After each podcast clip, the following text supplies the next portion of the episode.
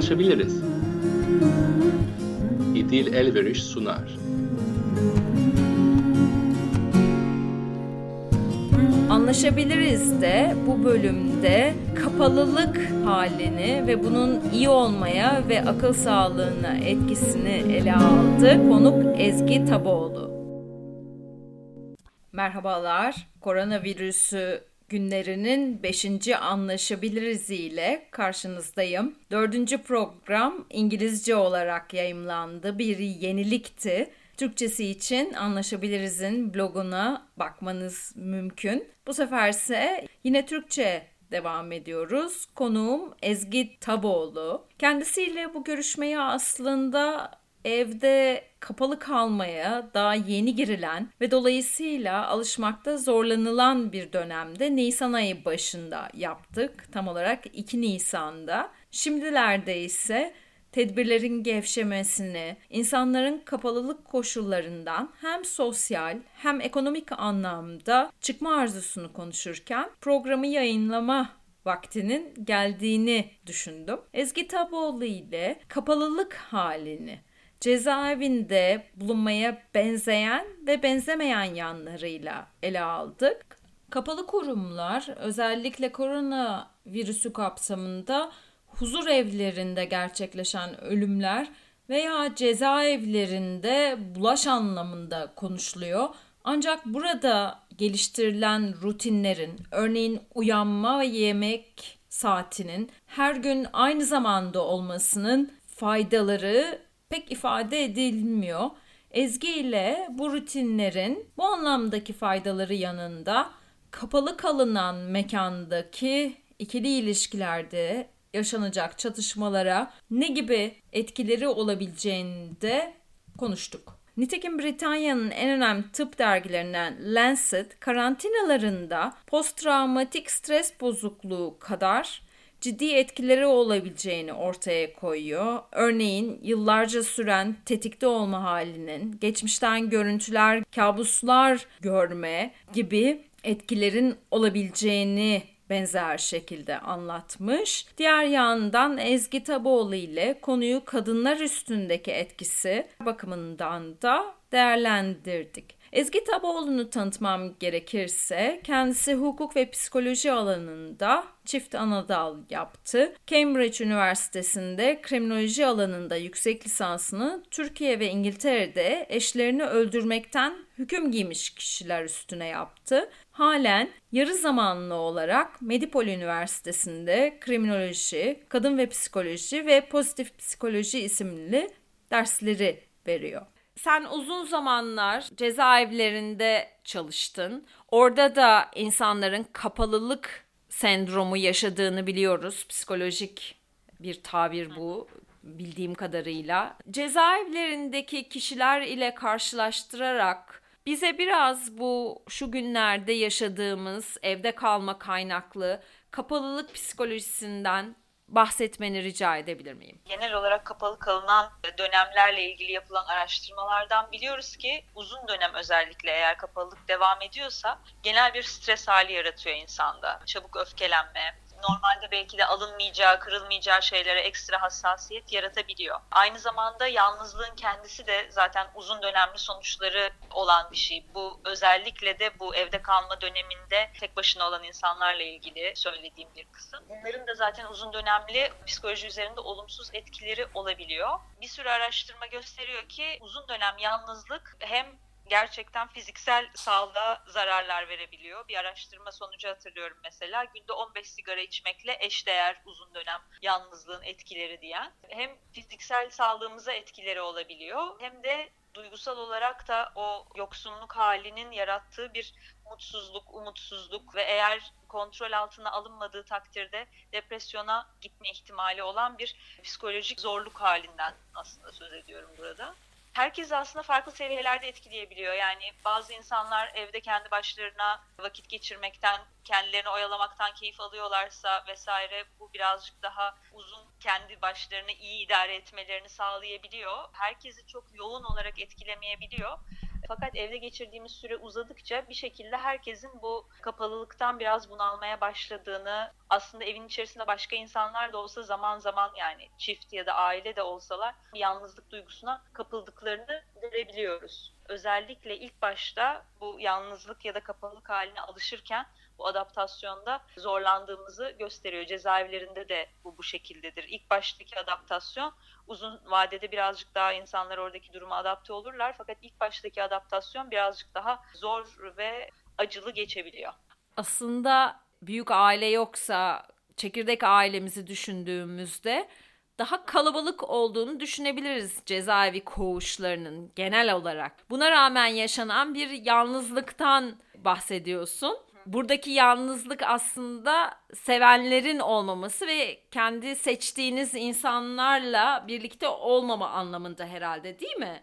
Tabii ki. Cezaevleri için öyle bir durum da var. Seçmediğimiz insanlarla bir arada oluyoruz ve orada bir şekilde iletişim kurup ortak bir yaşam kurmak durumundayız evin içerisinde sonuç olarak beraber olmayı seçtiğimiz insanlarlayız. Bu ev arkadaşımız olabilir, bir çift olabiliriz ya da aile olabiliriz. Bir şekilde beraber olmayı seçtiğimiz insanlarlayız. Yine de şu andaki durumun olağanüstülüğü nedeniyle biz evet o insanlarla aynı yerde yaşamayı seçiyoruz fakat şu anda dışarıya çıkmamakla ilgili bir mecburiyetimiz var.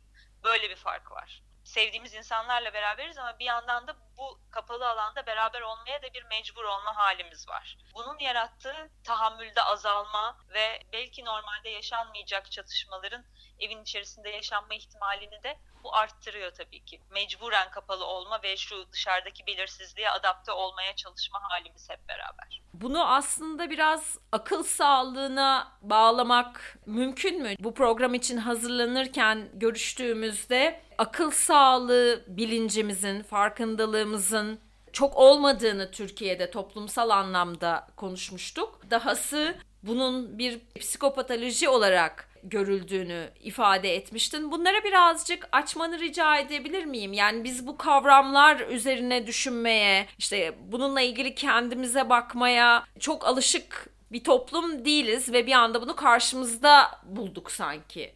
Doğru. O kapalılık meselesi üzerinden belki oraya bakabiliriz birazcık. Bu mesela kapalılık halinin yarattığı şu anda işte bir takım olumsuz etkiler değil mi? Yani iletişimimiz üzerinde olabilir. Kendi gün içerisinde nasıl hissettiğimizle ilgili olabilir vesaire. Şimdi bu kapalılık hali kendi başına bir teşhis konulması için bir psikiyatriste gitsek bize bununla ilgili işte depresyondasın ya da şunu yaşıyorsun bunu yaşıyorsun diye böyle adı olan psikopatoloji dediğimiz bir hastalık hali ya da bir iyi olmama haliyle ilgili bir teşhis konulabilecek bir durumdan söz etmiyoruz. Fakat sonuç olarak iyi değiliz. Şimdi psikolojiyi genel olarak bir bilim dalı olarak biz eşittir hastalıklar ve hastalıkların tedavi edilmesi için psikiyatriye yardımcı olan bir dal olarak baktığımız zaman kendimizi iyi hissetmeme hallerini önemsememeye başlıyoruz. İlla ki depresyonda olmak zorunda değiliz oysa ki gerçekten kendi ruh sağlığımızla, akıl sağlığımızla ilgili bir şeyler yapabilmek için. Ben aslında evde kalma döneminin psikolojinin bu anlamda sadece psikopatoloji dışında kullanılabilmesi için iyi bir fırsat olduğunu da düşünüyorum. Aslında buna dair iyi örnekler de görüyorum. Örneğin evde ne şekilde vakit geçirebiliriz? Ne şekilde modumuzu yüksek tutabiliriz ile ilgili birçok öneri oluyor. Klinik psikologlar, psikologlar, psikiyatristler sosyal medya kanalları üzerinden birçok öneri paylaşıyorlar. Günlük hayat nasıl devam edebilir, ne şekilde aksa daha iyi olur diye. O yüzden aslında ben bu dönem konusunda olumlu da bir bakış açısına sahibim bu anlamda. Çünkü normalde sadece teşhis ve işte klinik psikoloji çerçevesinde değerlendirirken burada birazcık daha günlük hayatımızda işe yarayıp aslında işte depresyonda değilken de diyelim kendimizi nasıl besleyebiliriz, nasıl iyi halde kalabiliriz'i konuşmaya başladığımız bir zamanın geldiğini düşünüyorum bu çerçevede. Her şerde bir hayır vardır gibi bir yere geldik aslında. Evet kesinlikle. Normalde konuşulmayan bir takım şeyler konuşulmaya başlanıyor. Bu aklıma şey de getiriyor. Çiftler için iletişim yöntemleri, iletişim becerileri çok önemli. Fakat şu anda gerçekten mecburen evde olduğumuz için bir şekilde çiftler birbirleriyle bu dönemi en hasarsız olarak nasıl atlatabilirler diye de konuşmaya başladık. Aslında bu iletişim becerileri böyle olağanüstü bir durum yokken de hepimiz için gerekli. Fakat biz şimdi konuşmaya başladık. O yüzden ben de bu şerde en azından böyle bir hayır olabilir belki diye görüyorum. Mesela neler öneriliyor? Yani bu süreçte bir adaptasyon için hepimizin bir vakte ihtiyacı var. Dolayısıyla dışarıda sürdürdüğümüz hayat aynı hızla eve taşımaya çalışsak da biraz zorlanabiliyoruz bunda. Günlük bir takım rutinler belirlememiz gerçekten akıl sağlığımızın yerinde kalabilmesi için ve kendimizi olabildiği kadar iyi hissedebilmemiz için önemli. Bu günlük rutin konusunu çok önemsiyorum. Ya sen de hatırlarsın cezaevinde de bunu hep görüyorduk. Koğuştan çıkan, eğitime giden, işte şu eğitime giden, öbür eğitime giden, sürekli kendini meşgul eden böyle acayip aktif, uyumlu mahkum profilleri vardı. Değil mi? Rutinlerine uyan, derse evet. böyle acayip tıraşlı, düzgün evet. giyimli falan gelen. Direkt evet. aklıma bu geldi Sporuna rutin giden. deyince. Evet. Ya, bu da onun bir yolu gibi geliyor aslında değil mi? Yani başka bir kapalı mekanda çok daha sınırlı yapabileceklerim varken buna uyum sağlamış belli tipler var. Buna karşın hiç böyle kendini bırakmış pijamalarıyla sabah akşam oturan kişiler de vardı. Doğru bir benzetme olur diye düşünüyorum. Bilmiyorum sen ne dersin? Evet, cezaevleri ile ilgili birçok araştırmada zaten rutinlerin bu kapalılık haline iyi geldiğini ve içerideki psikolojik sağlığı koruyan, arttıran akıl sağlığına faydalı olan bir şey olduğunu gösteriyor rutinlerin. Burada tabii ki cezaevinden farklı koşullar altındayız. Fakat burada cezaevleriyle karşılaştırdığımız kısmı kapalılık kısmı. Rutinlerin şu taraftan önemi olduğunu görüyoruz. Dışarıda işte yönetemediğimiz bir kontrol edemediğimiz bir belirsizlik halinde bir defa bize kontrol edebileceğimiz bir şeyler veriyor. Yani ben sabah kalkıyorum şu saatte kahvaltımı ediyorum dediğimizde işte kendimizi belki çok zorlamadan böyle çok hırslı bir takım amaçlar gütmeden işte 10 dakika 15 dakika her gün öğleden sonra egzersiz yapıyorum dediğimiz zaman ya da işte akşam yemeklerini biz ailece her zaman saat 8-8.30 civarında oturup beraber yiyoruz dediğimiz zaman bunlar bizi dışarıdaki belirsizlikten birazcık uzaklaştırıp bize güven veren şeyler halinde karşımıza çıkıyorlar. Aynı zamanda da günün böyle bir hani sabah belli değil, akşam belli değil dolayısıyla uyku düzenimizi de bozacak bir hale gelmesini de engellemiş olabiliyoruz bu şekilde. Çok sert bir rutinle her saatimizi küçük küçük planlayıp böyle onlara sıkı sıkıya uymaya çalışmaktan söz etmiyorum da genel bir rutin belirleyebilirsek gün içerisinde kendimize ve sonra ona uyabildiğimiz kadar uyup aynı zamanda bunun içerisinde oyun zamanları yani keyif alarak yaptığımız şeyleri de bu rutinlerin parçası haline getirebilirsek bunların da şu anda psikolojimize olumlu etkileri olacağını düşünüyorum. Bu kontrol hissine değindin. Yani kişileri akıl sağlığı bakımından iyi gelen şey bu kontrol hissi değil mi? Mesela yine şimdi cezaevini düşündüm. Kontrol hissi kaybı. Bu rutin o anlamda kontrol hissini sağlıyor. Neden bu kadar kontrol hissine ihtiyacımız var? Şu anda birçoğumuzun endişe duygusuyla çok sık karşılaştığımızı görüyoruz. Endişe, korku, eğer bunlar artarsa panik. Şimdi aslında korku ve endişe bize şunu söylemek istiyor. Evrimsel olarak da bu böyle yani bir tehlike var, buna karşı bir şey yapman lazım. O yüzden bizim aslında varlığımızı devam ettirebilmemiz için bunlar bize işaret veren bir takım duygular. Belirsizlik olduğu zaman zihin bunu bir tehlike olarak algılıyor ve o tehlikeden kendini çıkartıp kendini güvende hissedebilmek için bir takım kendi bildiği, tanıdığı, kendini iyi hissettiği ve güvende hissettiği şeylere tutunmak istiyor. Yani insan psikolojisinde bu böyle. Evet yani bir yandan belirsizlikle şu anda yaşadığımız durumu daha önce yaşamadığımız gerçeğiyle yüzleşmemiz gerekiyor. Fakat bununla yüzleşebilmemiz için de kendi içimizde buna bir alan açabilmemiz gerekiyor. Bu da bir yandan bu belirsizliğin içinde kendimize güvenli alanlar yaratmaktan geçiyor. Kontrol dediğimiz şey de tam bu noktada devreye giriyor. Akşam hangi yemeği yapacağımızı biz seçebiliyoruz. Evet dışarıda korona varken ya da bize yetkililerin söylediği önlemleri almayı seçebiliyoruz. Bunlar bizim kendi başımıza yapabildiğimiz şeyler. Ve bunlar hem zihnimizi rahatlatıyor hem de genel olarak da psikolojik sağlığımıza faydalı oluyor. Bir de biraz bunu kadın cephesinden ya da toplumsal cinsiyet cephesinden ele alırsak Neler söyleyebilirsin başlangıç olarak? Toplumsal cinsiyet anlamında kadınları farklı etkiliyor, erkekleri farklı etkiliyor. Böyle bir gerçek var yani bu tip kriz durumları ve şu anda yaşadığımız durumun kadınlar üzerindeki etkileri büyük ihtimalle daha farklıdır. Şimdi her şeyden önce işle alakalı bir kısmı var bunun. Kadınların yarı zamanlı ya da geçici işlerde çalışmaları nedeniyle şu anda belki işlerini kaybetmiş olabilirler. Dolayısıyla iş hayatı ile ilgili bir tarafı var. Onun dışında sağlık hizmetleri kadınların ağırlıklı oldukları bir sektör. Dünyanın her yerinde bu böyle. O yüzden psikolojik etkiler bakımından da sağlık çalışanlarından bahsettiğimizde aslında kadınlardan da ayrıca bahsediyor oluyoruz. Onların üzerindeki etkiler var. Bunun dışında ev içindeki sorumluluklar genellikle özellikle geleneksel rol paylaşımı olan ailelerde ağırlıklı olarak kadınların üzerine kalıyor. Zaten kriz halleri dışında bile aslında ev içi işlere ayrılan mesela toplam vaktin %75'ini kadınlar geçiriyormuş. Araştırmalar bunu gösteriyor. Şimdi iki tarafta beraber kapalı kaldığı e, hallerde eğer bunlarla ilgili konuşulmazsa, bununla ilgili bir anlaşma yapılmazsa çiftler içerisinde ev içi sorumlulukların, çocuğun sorumluluğunun da ağırlıklı olarak kadının üzerinde kalması gibi bir durum oluyor. Ve bütün bu sorumluluklarla kadın tek başına baş ederken aynı zamanda bütün bunları eğer harika, mükemmel yapmak zorunda hissederse, hepsine yetmeye çalışırsa bunun kadın psikolojisi üzerinde çok ciddi bir stres kaynağı oluşturduğunu da görebiliyoruz. Bu tarafı var. Bir de ev içi şiddet riskinde artış. Yani bunu Türkiye'de de dile getiriliyor. Dünyada da birçok ülkede dile getiriliyor. Çiftler bu şekilde uzun zaman geçirdiğinde demin konuştuğumuz kapalılık halinin de yarattığı stresle normalde belki bir tartışma düzeyinde kalabilecek şeylerin agresyona ve şiddete dönme ihtimali artıyor. Dolayısıyla ev içi şiddette genellikle mağduru kadın olduğu için kadınların bundan daha fazla etkilenme ihtimali ve ev içi şiddetin artışı ile ilgili bir endişeyi yetkililer de dile getiriyorlar. Bir mükemmellik meselesi var kadınların üzerinde. Bir şey yapma mecburiyeti var. Yani boş olamama. Biraz buralardan da ele alabilir misin?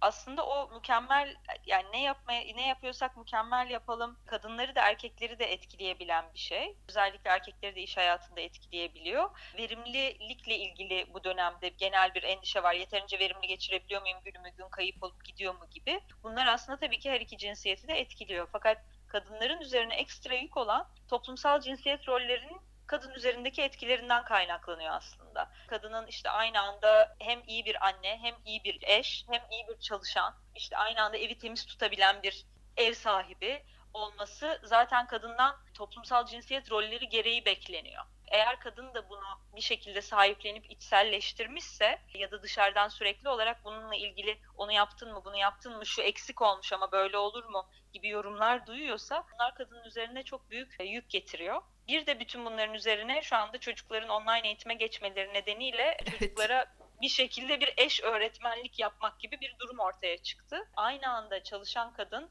aynı anda çocuğuyla ilgilenmek durumunda, mutfakta aynı anda yemek yapmak durumunda, bu arada da evin tozunu almak durumunda. Bütün bunların altından kalkmakta yalnız başına eğer kendini hissederse zorlanma ihtimali çok yüksek çünkü insan. Ailenin birlikte kaldığı mekanda ister işte anne babalar ve çocuklar olsun ister daha fazla insanın bir arada olduğu yerde aslında çok daha fazla çatışma bekleyebiliriz. Yani ama bunun ötesinde ne olabilir? Ben orada bir pratik öneriler var diye düşünüyorum. Yani Çok kendimiz güzel. için bulabileceğimiz pratik çözümler var. Bir de gerçekten iletişim odaklı bir takım çözümler var diye düşünüyorum. Pratik çözümlerden en önemlisi gün içerisinde ayrı zaman geçirebilmek. Eğer çiftin her biri kendi işini yapmaya devam ediyorsa, iki tarafta evden çalışıyorsa diyelim. O zaman gerçekten iki kişinin de mesela nerede çalıştığının belli olması, gün içerisinde gerçekten işe gider gibi o alanlara gidilip kullanılması, iş ve iş dışı zamanların birbirinden ayrı tutulabilmesi bunlar önemli. Aynı evde kalmak sadece bir mecburiyetten kaynaklanıyor. O yüzden artık sadece mecburiyet dahilinde iletişim kuruyoruz gibi değil de bir yandan normalde işte haftada bir belki dışarı çıkılıp bir yemek yeniliyorduysa, sinemaya gidiliyorduysa bütün bunların bir şekilde ev içerisindeki programa da dahil edilebilmesi, beraber çift olarak ya da aile olarak nelerden biz keyif alıyoruz, ne yapmayı seviyoruz diye sorulup beraber keyif alınan alanlar da yaratılabilmesi ama bunun dışında ev el verdiği ölçüde herkesin kendi alanlarının da bulunabilmesi çok önemli. Burada şöyle bir hataya düşebiliyoruz zaman zaman çok doğal olarak. Hayatta her farklı insandan, işte arkadaşlarımızdan, ailelerimizden vesaire farklı kanallardan kendimizi beslerken evin içerisinde bir anda bütün beklentiyi karşımızdaki kişiye yükleyebiliyoruz ve bütün her şey olmasını bekleyebiliyoruz. Yani bizim aklımızı okuyup bizim bütün istediklerimizi hemencik yerine getirmesini vesaireyi bekleyebiliyoruz. Arkadaşımız ee, olmasını bekliyoruz. Arkadaşımız, annemiz, babamız, eşimiz, bir de öğretmenimiz vesaire hani her şeyimiz olmasını beklediğimiz zaman karşılıklı birbirimizin üzerine çok fazla yük bindirebiliyoruz. Burada işte iletişimin önemi ve şiddetsiz iletişimin önemi aslında belki de devreye giriyor. Bütün bunları bir konuşup biz birbirimizden şu olağanüstü hal içerisinde kendimizden neler bekliyoruz, birbirimizden neler bekliyoruz. Yani bu çocuklar da dahil bu konuşmaya. Sadece anne babanın yapacağı ya da bir çiftin yapacağı bir konuşmadan da söz etmiyorum. Ve herkesin gerçekten eşit söz hakkı olarak güçlü yanlarımız neler? Mesela ben ne getirebilirim, ne koyabilirim bu ilişkide, bu şu anda yaşadığımız mecburi halde? Ve eğer bir işte anlaşmazlık çıkarsa bununla ilgili ne yapalım, oturalım, konuşalım vesaire. Burada en önemli şeyin ben hani hepimiz aynı takımdayız. Birbirimizin düşmanı değiliz.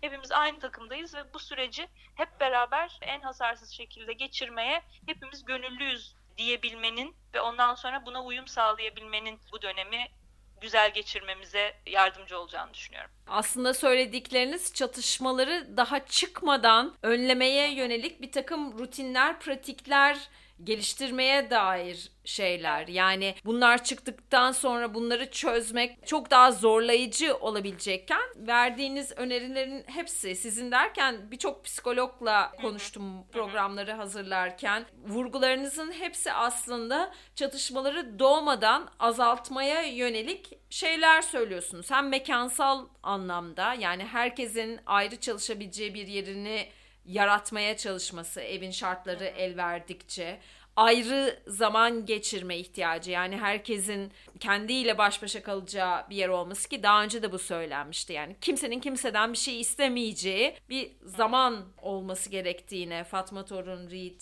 değinmişti.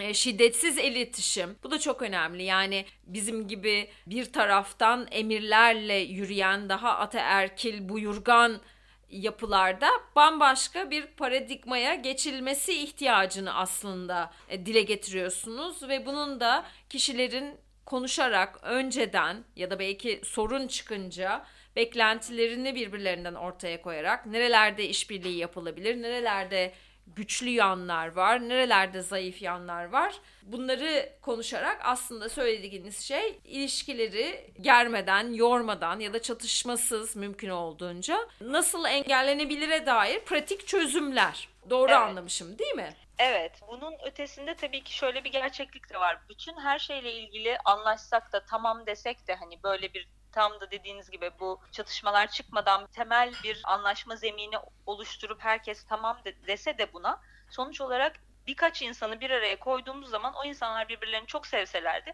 belirli konularda anlaşmazlıkları olacak. Belirli konularda farklı düşünecekler. Birbirlerinden beklentileriyle birbirlerine vermeye hazır oldukları o anda her zaman uyumlu olmayacak. Dolayısıyla çatışma ya da hani bir konuda anlaşmazlık, uyuşmazlık korkulacak bir şey haline gelip aman aman üstünü kapatalım diye bakılabilecek bir şey haline de gelmemesi gerekiyor bir yandan. Yani sağlıklı tartışma aslında ilişkileri besleyen bir şey. Çünkü birbirimizden öğreniyoruz. Birbirimizin sınırlarını öğreniyoruz, neler bekleyebileceğimizi. O tartışmaları güzel bir şekilde atlatabildiğimiz zaman aslında ilişkilerimiz güçleniyor. Bütün insan ilişkileri için bunu söylüyorum. Bu yüzden çatışmaların çıkmasından korkmaya çok gerek yok.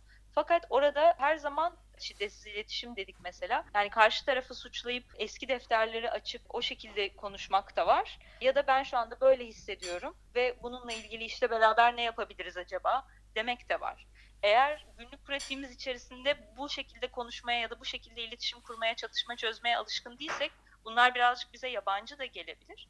Fakat ben bunun bu şekilde düşünmeye başlamak için iyi bir fırsat olarak görüyorum ben bu dönemi. En önemlisi de normalde davranacağımız nasılsa o şekilde davranmak içimizden geldiği zaman şöyle bir nefes alıp ben bir 5 dakika 10 dakika şöyle bir durayım dediğimizde zaten çok büyük ihtimalle daha anlaşma odaklı bir cevap çıkabilir içimizden diye düşünüyorum. Tabii burada eskide yaşanan şeylerin birikmemiş olması sonuç olarak açık yüreklilikle her şeyi yani bütün endişelerimizi, korkularımızı, sıkıntılarımızı birbirimizle mümkün olduğu kadar paylaşabilmemizin de burada çatışmaları çözerken de çatışma yaratmamak için de faydalı olabileceğini düşünüyorum. Çok teşekkürler bu son vurgu için özellikle. Çünkü herkesin çatışmaya verdiği tepki ya da çatışma sırasında takındığı tavır aynı değil. Birçok insan için çatışmanın kendisi aman tanrım yani aman bir tatsızlık çıkmasın da korkulan, kaçılan, hiç istenmeyen bir şey ama tam da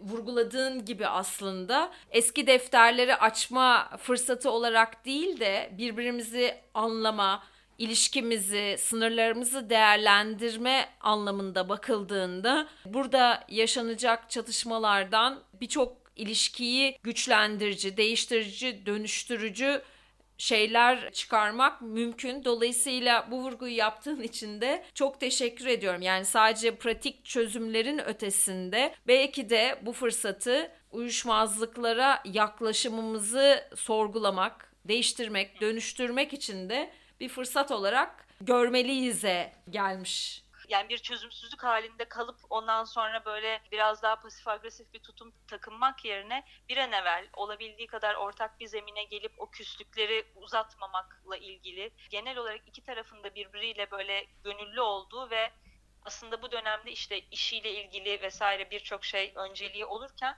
aynı zamanda ilişkiyi yürütmek ve bu dönemi beraberce hasarsız atlatmayı da öncelik haline getirmek bu dönemde faydalı olabilir diye düşünüyorum. Yani bütün tarafların bununla ilgili gönüllü çaba göstereceğiyle ilgili eğer herkes bu konuda bir güven sahibi olabilirse birazcık daha bu dönem rahat atlatılabilecektir. Şimdi aklıma program öncesi seninle konuştuğumuz örnek geldi pasif agresif deyince o bardağı orada bırakmak istediğinden emin misin? Evet, o çorapları orada niye kaç gündür duruyor? Ben mi kaldıracağım? Hep ben mi temizleyeceğim? Bu sadece kadının söylediği cümleler değil bunlar. Aynı zamanda erkeğin de ha gerçekten bu yemek böyle mi yapılır falan gibi böyle yorumları olabiliyor. Herkes kendi meşrebince bunları bir şekilde şey yapıyor. Bu pasif agresif maalesef çok yaygın kullanılan bir iletişim biçimi olabiliyor. Eğer uzun süreli içe atılmış şeyler varsa çünkü aslında o çorabın orada kalması, o bardağın oraya konulup iz yapmış olması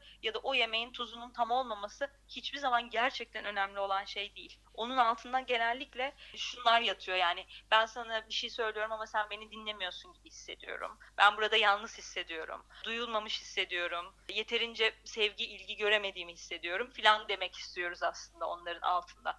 Dolayısıyla o bardağı, çorabı filan bırakıp da aslında altındaki gerçekten neye ihtiyacımız olduğunu paylaşabilirsek eğer belki birazcık daha farklı tepkiler vermeye de başlayabiliriz karşılıklı olarak. Bir insanın o bardağı orada bırakmak istediğinden emin misin tarzı bir cümlenin pasif agresif olduğunu fark etmesi bile her zaman kolay olmuyor ama sen aslında diyorsun ki suçlama ihtiyacın ne onu söyle. Canım işte bardağı oraya koyunca iz oluyor. Yani mesajını ver.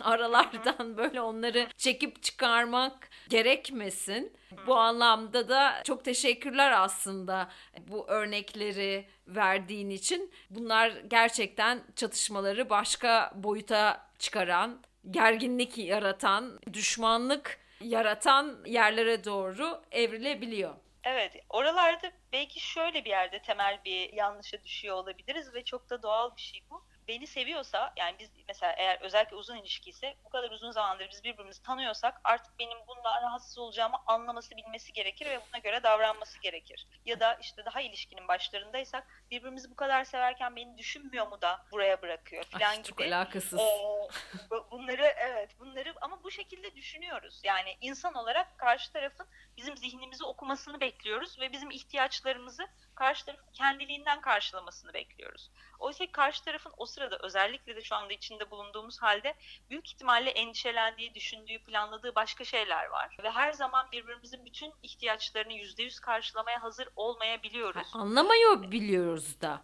Tabii ki o yüzden zaten akıl okumak dediğim tam da o. Yani bizim aklımızın okunmasının beklememiz aslında yaratılan beklentiler sonradan bizi umutsuzluğa sürüklüyor. O zaman beni sevmiyor herhalde gibi başka türlü sonuçlara varmamıza sebep oluyor. Bazen bazı şeyler evet bir, iki defa söylememiz gerekebiliyor. Eğer bizim önceliğimizle karşı tarafın önceliği birbirinden farklıysa. Fakat çözülmüyorsa oturup ya bu benim için önemli bir şey görüyorum ki hani sen bununla ilgili ne hissediyorsun? Senin için önemli mi değil mi? Biz bununla ilgili ne yapabiliriz diye. Belki bir alan yaratılıp karşı taraf müsait olduğunda gerçekten bunları dinlemeye müsait olduğunda ve buna çözüm üretmeye müsait olduğu bir zamanda oturup bununla ilgili konuşmak belki faydalı olabilir. Böyle aman bu kadar da şeyle uğraşılır mı gibi gelebiliyor bazen bunları söylediğimiz zaman yani bir bardağın nerede durduğu ile ilgili de toplantı yapacaksak falan gibi düşünülebiliyor. Fakat bu kadar uzun zamanları yalnız bir arada kadar kapalı dar alanda beraber geçirdiğimizde bazı şeyleri öncelik haline getirmemiz daha faydalı olabilir diye düşünüyorum. Çok çok teşekkürler Ezgi. Bizimle hem kapalılık üstünden hem de akıl sağlığı, patoloji ya da çiftler ya da yalnız kalanlar için ev içi uyuşmazlıklar bakımından değerlendirmelerde bulunduğun için anlaşabiliriz de. Ben çok teşekkür ediyorum davetiniz için. Evet, Ezgi ile kapalılık konusunu ele aldık. Rutinlerin belirsizlikle başa çıkmada önemini konuştuk. Kendisinin önerileri arasında bu rutinleri yaratma ve bunlara uyma vardı. Zira bunların insanlara kontrol hissi verdiğini ifade etti. Zira kontrol kaybı, endişe, korku, panik, belirsizlik evrimsel anlamda tehlikeye işaret ediyor. Aynı zamanda çiftlerin bu kapalılık halinde doğru iletişim kurmasının pasif agresif olmadan konuşabilmesinin çatışma bakımından sağlayacağı faydaları örneklerle açıkladı. Hayatta farklı kanallardan beslenme imkanını kaybedince kişilerin tüm anlamları eşlerinden beklediğini ve bunun gerçekçi olmadığını ifade etti ve pratik çözümler önerdi. Kriz durumlarının kadınları ve erkekleri farklı etkilediğini, kadınların yarı zamanlı geçici işlerde erkeklere göre daha fazla çalıştığını ve hatta sağlık alanında daha fazla bulunduklarını, bu nedenle koronavirüsünden erkeklerden daha çok etkilendiklerini belirtti. Hatta bunların üstüne ev içi sorumluluk ve çocuk bakımı gibi geleneksel olarak kadınlara ait görülen sorumlulukların eklenmesinden bahsetti. Ev içi şiddetin de bu nedenle artma ihtimali olduğunu kendisi de başka konuklar gibi daha önce ifade etti. Tüm bunların ışığında aslında Ezgi çok önemli bir noktaya daha değindi. O da psikoloji alanını sadece akıl sağlığıyla ilgili, hastalıklarla ilgilenen bir alan değil, aynı zamanda kişinin iyi olma haliyle ilgili bir dal olarak görme açısından iyi bir dönem yaşadığımızı açıkladı. Evet, programı bitirirken Anlaşabiliriz'in sponsoru Alper Koç'a, bana tanıtımda yardımcı olan Can Aksoy'a teşekkürlerimi sunuyorum. Anlaşabiliriz de uyuşmazlık, ihtilaf analizi ve çözümü gibi konuları farklı yönleriyle ele almaya devam edeceğim. Burada ele aldığım konularla ilgili sorularınız veya yorumlarınız olursa bana ielveris.icloud.com adresinden ulaşabilirsiniz. Tekrar görüşmek üzere. Anlaşabiliriz. İdil Elveriş sundu.